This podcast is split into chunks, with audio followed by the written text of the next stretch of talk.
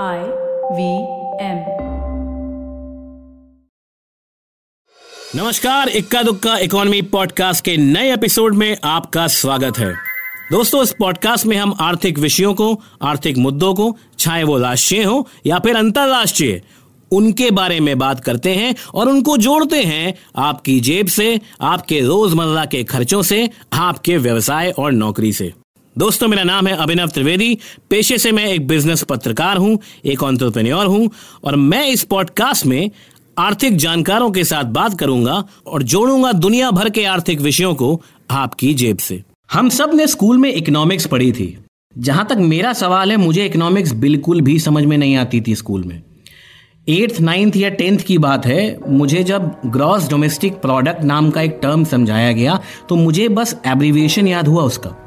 मैंने वो रटा और जा करके एग्ज़ाम में वैसे ही क्या वैसे चिपका दिया। लेकिन एग्ज़ाम देने के बाद जीडीपी मेरे दिमाग से ही निकल गया। वो कभी मुझे समझ में नहीं आया और जब मैं घर आया, बड़ा हुआ, चीज़ों को समझा, तब भी जीडीपी सिर्फ़ टीवी सेट पे या फिर अखबारों में पढ़ने को मुझे मिलता था। जीडीपी असल में होता क्या है, ये बातें ना मेरे घर के डाइनिंग हॉल में हुई, ना लिविंग रूम में हुई, ना दोस्तों के बीच में हुई। लेकिन जब काम करना शुरू किया जब नौकरी करनी शुरू करी जब पैसा कमाना शुरू किया तब जीडीपी का मतलब समझ में आया कि भाई इसका तो सीधा सीधा लेना है मेरी जेब से। और आज तक मैं इस विषय को समझ क्यों नहीं पाया? इस पॉडकास्ट में मेरे साथ जुड़ रहे हैं डॉक्टर भरत झुंझुनवाला। डॉक्टर भरत जाने माने अर्थशास्त्री हैं। आई एम बैंगलोर के पूर्व प्रोफेसर भी रह चुके हैं। और ये हमारे साथ जुड़ेंगे इस पॉडकास्ट में। देखिए टेक्निकली जो ग्रॉस डोमेस्टिक प्रोडक्ट होता है ग्रॉस मतलब टोटल डोमेस्टिक मतलब घरेलू, और प्रोडक्ट मतलब उत्पादन।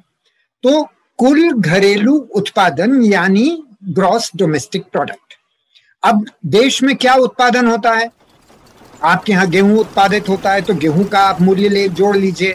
आपके यहाँ कोई टैक्सी चलती है, जो टैक्सी का जो ट्रांसपोर्ट है, उसका जो मूल्य हुआ, उसको जोड़ लीजिए। जो शिक्षा में आप लोग फ़ीस देते हैं, उसको, वो शिक्षा का उत्पादन हो गया, उसको जोड़ लीजिए।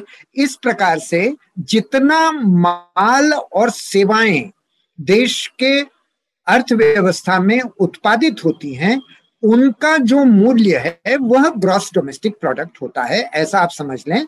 या इसको साधारण भाषा में ये कहेंगे कि किचन में जितनी चाय पानी, सब्ज़ी, रोटी सब बनता है। उसका योग किचन का ग्रॉस डोमेस्टिक प्रोडक्ट हो गया। इसी प्रकार अर्थव्यवस्था में जो कुछ बनता है, वो उसका जीडीपी हो गया।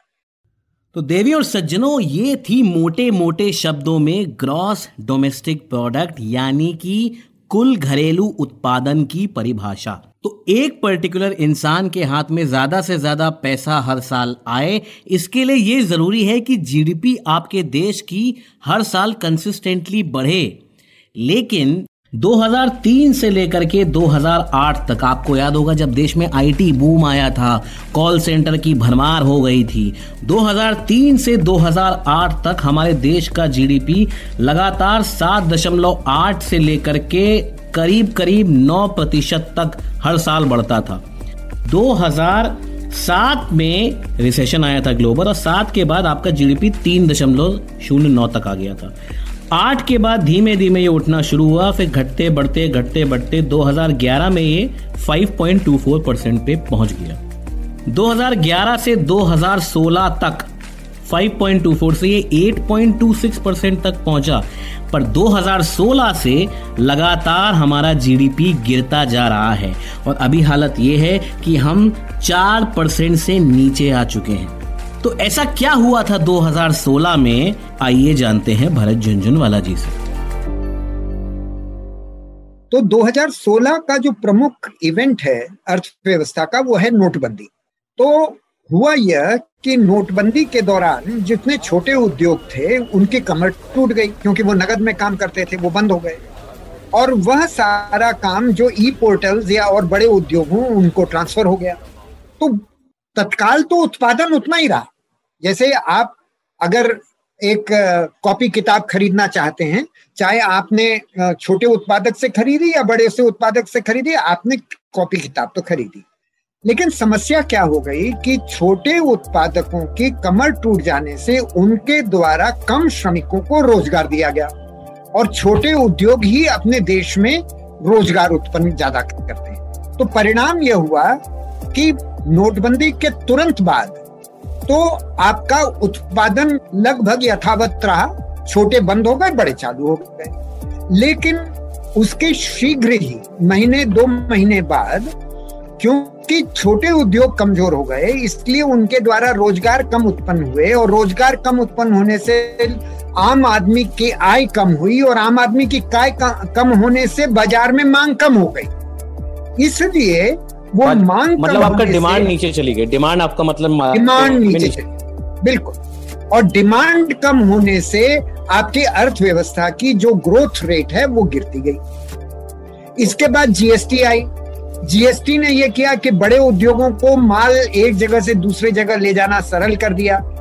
पुनः छोटे लोगों पे छोटे उद्योगों पे चोट आई, क्योंकि पहले बड़े उद्योग अपना माल आसानी से नहीं ला, जैसे सूरत में अगर कोई पर्दे बनाता था तो हरिद्वार आसानी से नहीं ला सकता था, क्योंकि उसको चुंगी है, ये सी फॉर्मेट तमाम झंझट थे। अब जीएसटी आने के बाद सूरत का पर्दा हरिद्वार पहुँचने लगा। हरिद्वार में जो मैं जानता हूँ, एक पर्दा बनाने वाले हरिद्वार ने अपना दुखड़ा गोया रोया मेरे सामने कि साहब जीएसटी जब से आया, तब से हमारा धंधा चौपट हो गया। तो तू दूसरा काम ये हुआ और तीसरा काम हुआ ये लॉकडाउन लॉकडाउन में पुनः आपने ये किया कि one to one person to person संपर्क आपने रोक दिया ई पोर्टल्स को बढ़ा दिया। इन तीनों का, का सरकार की नीतियों का सीधा प्रभाव यह पड़ा है कि छोटे उद्योग संकुचित होते गए और छोटे उद्योगों के साथ साथ रोज़गार और बाज़ार में डिमांड संकुचित होती गई इसलिए आपका जीडीपी गिर रहा है। तो दोस्तों डीमोनेटाइजेशन जीएसटी और फिर लॉकडाउन के बाद होने वाली इकोनॉमी की कमर टूटने वाली जो हरकतें थी, ये इसने इंडिया की जीडीपी गिराई। पर ये सब सरकारी और एडमिनिस्ट्रेटिव बातें हैं। हम इस पे बात नहीं करेंगे कि सरकार को क्या करना चाहिए एडमिनिस्ट्रेशन को क्या करना चाहिए। जीडीपी की वजह से आपकी सैलरी पे हर साल प्रभाव ना आए। इसके लिए आपको क्या करना चाहिए? एक नौजवान जो कि 25 से 45 की उम्र में है और काम कर रहा है, नौकरी कर रहा है, अपना व्यापार डाल रहा है, उसको क्या करना चाहिए जिससे कि जीडीपी के उतार चढ़ाव का फ़र्क उसको ना पड़े? जिनको सरकारी नौकरी नौकरी का शौक है, उनके लिए मैं कुछ नहीं कह सकता। क्योंकि वो तो सर्टिफिकेट लेकर और अपना सरकारी नौकरी के पीछे भागे। लेकिन जो सरकारी नौकरी की आशा छोड़ चुके हैं या जिनके लिए सरकारी नौकरी टारगेट नहीं है, उनके लिए मैं एक ही बात कहूँगा कि देखो, आज के इंटरनेट के वर्ल्ड में बहुत सारी डायरेक्ट सर्विसेज़ एक्सपोर्ट की अपॉर्चुनिटीज़ खुल रही हैं। जैसे मेरे एक मित्र हैं हरिद्वार में ही, उनकी पत्नी ऑनलाइन मैथमेटिक्स के ट्यूटोरियल्स देती थी पूरी दुनिया के देश के दुनिया के बच्चों। आप फॉरेन भाषाओं को सीख सकते हैं जापानीज से फ्रेंच को ट्रांसलेशन कोई भारतीय करना चाहे तो क्यों नहीं कर सकता? तो मेरा उनसे एक ही कहना होगा कि देखो, आपकी अपनी ताकत ये होनी चाहिए, प्रयास ये होना चाहिए कि आप इंटरनेट बेस्ड सर्विसेज़ एक्सपोर्ट में अपनी क्षमता को विकसित करो और डायरेक्ट एक्सपोर्ट करो, कोई कारण नहीं है कि हम डायरेक्ट सर्विसेज़ के एक्सपोर्ट ना कर सके। आप म्यूज़िक बनाओ मूवीज़ बनाओ, जो कुछ करना चाहते हो सब आज आजकल स्मार्टफ़ोन से सब कुछ होता है। जैसे भी संभव हो, आप अपनी जो इंटरनेट बेस्ड स्किल्स हैं, उनको डेवलप करो। इंग्लिश मीडियम स्कूल में जाओ, क्योंकि इंटरनेट बेस्ड अगर आपको भविष्य संवारना है तो इंग्लिश मीडियम चाहिएगा आपको। इंग्लिश मीडियम स्कूल में जाओ, मातृभाषा को पढ़ो, समझो, उसका जो सौंदर्य है, उसको अपनाओ, उससे आत्मसात करो। लेकिन अर्थव्यवस्था के लिए तो आपको अंग्रेज़ी भाषा को पकड़ना पड़ेगा। और देखिए, मैं स्वयं फैजाबाद के गवर्नमेंट कॉलेज में पढ़ा हुआ और ऐसा नहीं है कि कॉलेजेस में पढ़ाई नहीं होती, खासकर प्राइवेट कॉलेजेस में फिर भी कभी कभी पढ़ाई होती है। लेकिन छात्रों में भी पढ़ने की रुचि नहीं है। उनको ये विश्वास ही नहीं है, उनको ये रास्ता नहीं दिख रहा, उनको ये स्पार्क नहीं दिख रहा कि अगर मैं पढ़ लूँगा तो मुझे मिलेगा क्या? वो ये समझते हैं कि पढ़ने से कोई लाभ नहीं है, या तो मुझे सर्टिफिकेट लेके नौकरी चाहिए, या बिना पढ़े ही जो मैं अपना काम कर लूँगा कर लूँगा। तो इस मानसिकता से युवा को उभरना चाहिए और अपनी स्किल सेट को अपने बल पर, जो अपनी क्षमता हो उससे बढ़ाना चाहिए। आदमी कार्य कर्म करता है तो उसका रिज़ल्ट निश्चित रूप से मिलता है। तो दोस्तों, ये था ग्रॉस डोमेस्टिक प्रोडक्ट, यानी कि कुल घरेलू उत्पादन की बेसिक सी परिभाषा, और उसका आपके जीवन से क्या लेना देना, जीडीपी से आपकी ज़िंदगी में क्या फ़र्क पड़ता है, ये आज आपने जाना। हम आमतौर पर इकोनॉमिक सब्जेक्ट्स को सोचते हैं कि हमको क्या फ़र्क पड़ता है, ये तो फाइनेंस मिनिस्ट्री देखती है, सरकार देखती है बिजनेसमैन देखते हैं। लेकिन ऐसा नहीं है। दुनिया भर के कोने में कोई भी आर्थिक डेवलपमेंट होता है, उसका सीधा असर पड़ता है आपकी जेब पर। इसके लिए आप वही करें जो भरत झुंझुनवाला ने दो टूक शब्दों में साफ़ साफ़ कहा कि भाई, आप अपनी स्किल सेट को उभारिए नई नई स्किल सीखिए और उनको बेचने की कला सिर्फ़ हिंदुस्तान के अंदर नहीं, बाहर भी सीखिए। कई सारी भाषाओं को समझिए हिंदी और अंग्रेज़ी से आगे बढ़िए, नई भाषाएँ सीखिए और दूसरे देशों में भी अपना प्रोडक्ट या सर्विस बेचे। इंटरनेट इकोनॉमी है, उसका पूरा फ़ायदा उठाएँ, अपने देश में बाधित होकर के ना रहें। और मज़े की बात यह है दोस्तों कि जब आप सक्सेसफुली अपने आप को बेचेंगे, अपनी स्किल सेट पे काम करेंगे तो आपके देश का जीडीपी अपने आप बढ़ जाएगा।